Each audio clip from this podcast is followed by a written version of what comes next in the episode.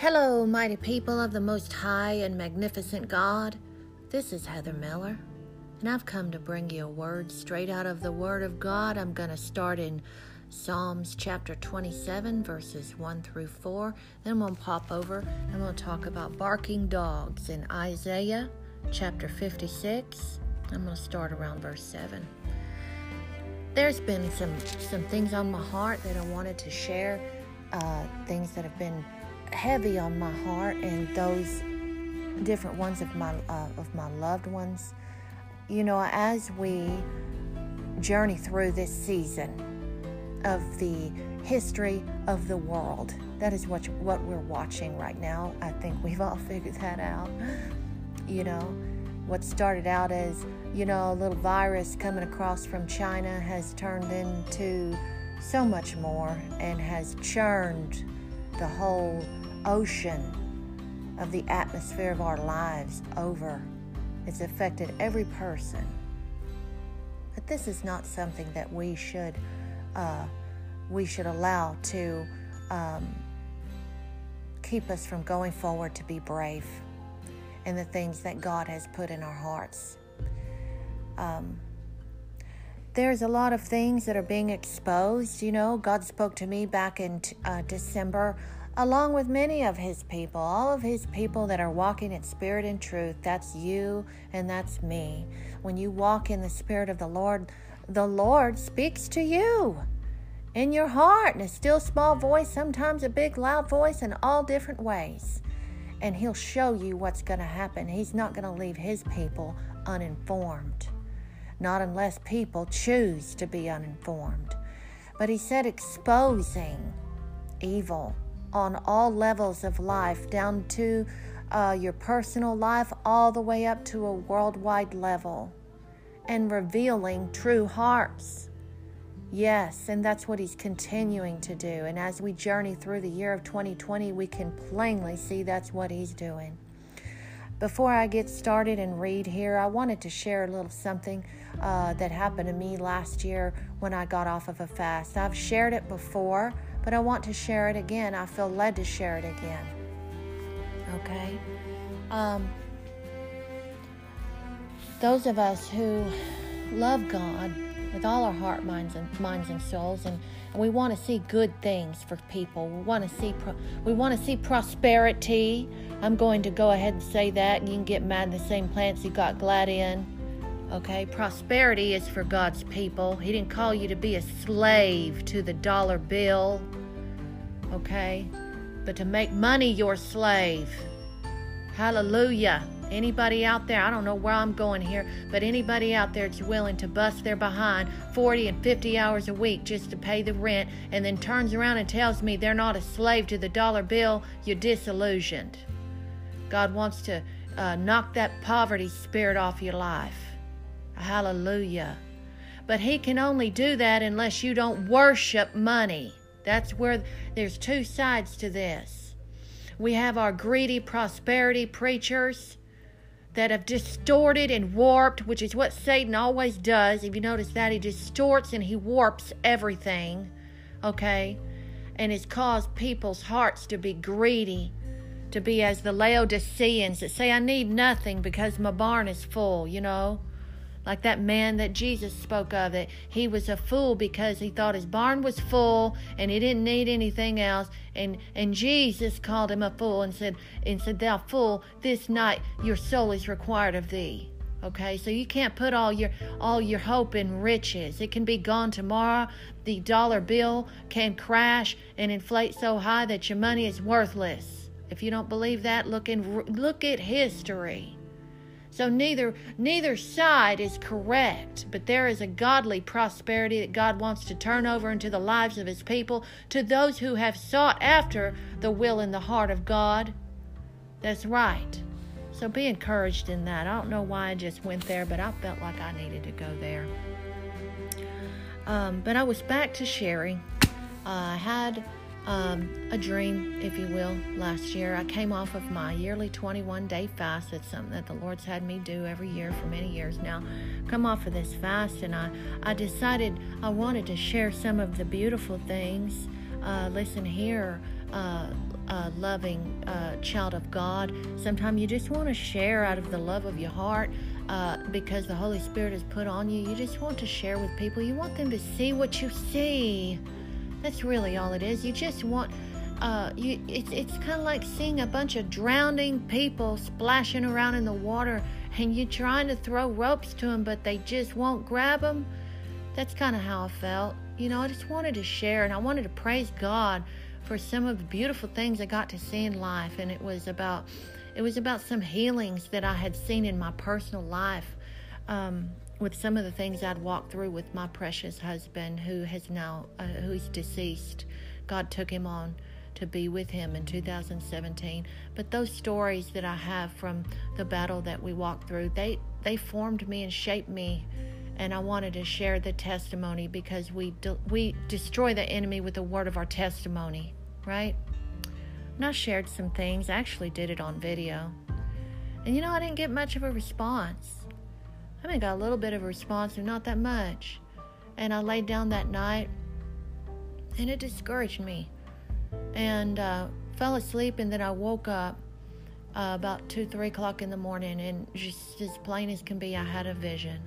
And in this vision, I was a little bitty girl, and I was a little girl, about four or five years old, and I was wearing this little dress. It looked like one of the little dresses that my grandmother used to make.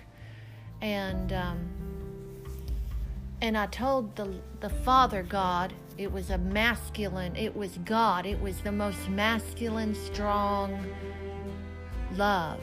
I can't describe that kind of power. There really are no human words for me to interpret that or translate that into.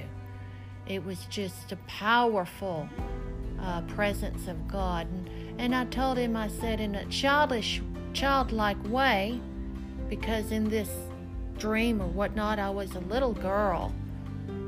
And I said to him, Oh, I said, Daddy, I said, I told him all about you. I said, I know they're going to love you now. I told him how you heal and how you do uh, miraculous things and, and the power that you have to deliver them, something like that, you know. And he pulled me close to him. And I never saw his face, but he pulled me close to him. And I always say the word darling because it's the only word that I can use to kind of translate what he said to me, but I'm not sure even the word that he used, but it was kind of like a pet name, maybe uh, he had for me, or a, um, a term of endearment of some kind, but I had never heard it before. And he said that word, and it was something like, darling. These people's hearts are so far from me that not even a supernatural miracle will turn their hearts back to me the only thing they will receive now is my judgment. The only thing they will understand is my judgment. And whenever I felt that, and I did not feel afraid for myself at all, I felt like I was encapsulated in a warm bubble of protection. And then he went on to, uh, I was very fearful for what he said to, to me and was sharing with me for the sake of others because I realized in that moment that people have become so lackadaisical, okay, that they don't even care when God demonstrates His supernatural power in order to save their souls. They don't. It doesn't even faze them. And um, he began to instruct me and to tell me other things which I reserve and keep for myself. But these days that we are living in. This happened to me last year. And now we come into this year. And the things I'm seeing, huh, it lines right up with the will of God and his righteous judgment. God loves his people and and make no mistake that he will judge righteously just like we would expect any earthly judge to judge righteously over a situation. And see, one thing about God's judgment is beautiful, and I'm gonna tell you this: it has mis it has been misrepresented in church. It has been misrepresented by pastors that refuse to be barking dogs, and that's what I'm gonna read in Isaiah. Okay.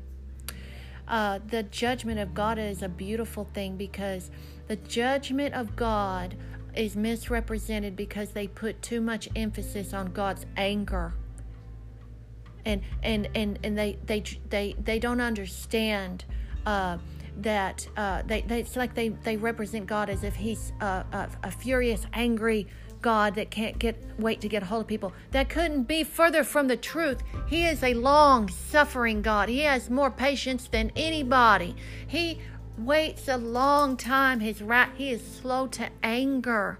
He gives many chances. The, the righteous judgment of God is for those who have been persecuted and done wrong. And that is why we should always, always be on God's side when He is pouring out His wrath. That's right. And, and know this, man and woman of God, know this is that the judgment is is not for for God's people to for it to fall on you. It is for the wicked. It is for those who have not lined themselves up with the truth of God. That's right. And it is for uh, the vindication of the innocent ones. That's right. And so we should desire that. Yes, we should because there are some things in this earth that has been going on that are being revealed and exposed right now. And um, I tell you what, you know, to deny the truth of these things when they are blatantly put before us is it is so evil. Because to deny the truth so that you can be more comfortable, so that you can be more comfortable, is evil. It's like it would be the same if, as if as if we just denied, you know, the Holocaust. Right? By the way, it was way more than 6 million people that died. It was over 20 million people that died in the Holocaust. It wasn't just Jewish people, it was Christian people, it was people of all different uh, colors. Okay? Yes, there there it was to deny something like that that happened. No. Okay? There's been a Holocaust today of our children. Over half a million children in America. I'm going to say that again half a million children disappear in America every year. And you know, I began to notice, you know, I, have been, it's bothered me for quite a, a long time. Bothered me for quite a long time is that I would see missing children on Facebook, missing children, missing children. I would be, I would scroll down and see a recipe for a chicken casserole. Oh, a missing child. Oh, a few days later, another missing child. And nobody seems to get rattled about it. I mean, you know, a few people. But as I notice how often this is happening, you know, I'm telling you, there's been something going on and uh, need to research some things. You need to open your eyes and be courageous, and God will give you the courage. God will. It, it takes a mighty heart. It's going to take God. Okay, it ain't gonna be out of your courage. It's gonna be God's courage. It's gonna be a supernatural courage. It's gonna rise up in you in a righteous indignation. Be angry and sin not. Hallelujah. And now is the time. Now is the time to be angry, man and woman of God and sin not. Want to want and to pray for God, uh, God's righteous judgment on the wicked of this earth. But I'm going to pr- I'm going to uh, read real quick. I thought this was going to be a short podcast, but I guess not. Um, Psalm 27 is what comes to me. That's right. I'm going to read it. King David. I love King David. Mm. I can relate to King David more than any other person in this Bible. I like to call myself a daughter of David. I don't go around saying that all the time, but it's I, I can relate to him so much. And he said, The Lord is my light and my salvation. Whom shall I fear? The Lord is the strength of my life. Of whom shall I be afraid? When the wicked, even mine enemies and my foes, came upon me to eat up my flesh, they stumbled and fell. Though an host should encamp against me, my heart shall not fear. Though war should rise against me, in this will I be confident. Because he knows who's on his side. Hallelujah. Okay? We fight a spiritual battle. That's right. The word says that, um, You know, we fight not against, you know, we wrestle not against flesh and blood, but against principalities in high places, okay?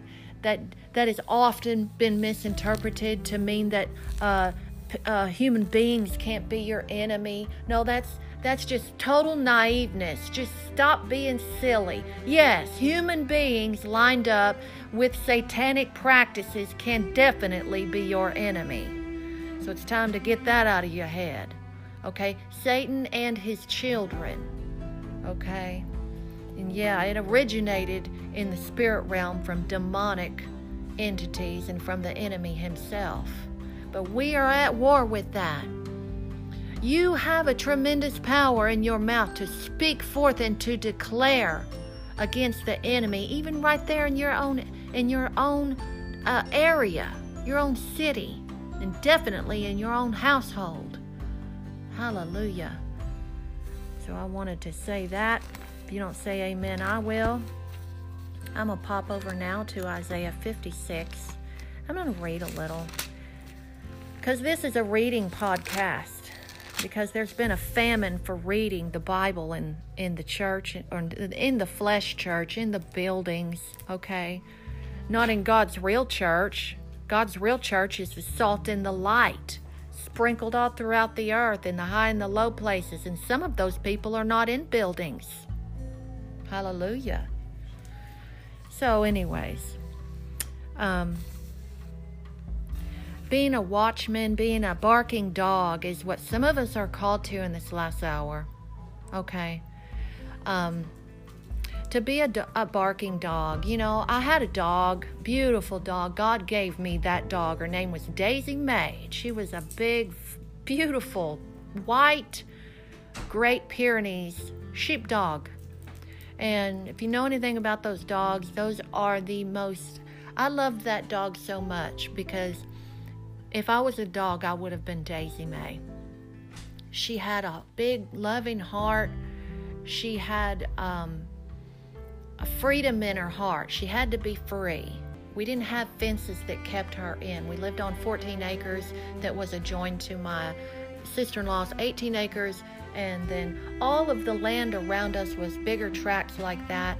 And all of the neighbors that lived on those tracks around us they knew daisy may. She was she she would come over there and she would watch their livestock and she would watch over their children. She had dog bowls and snacks at all these different houses.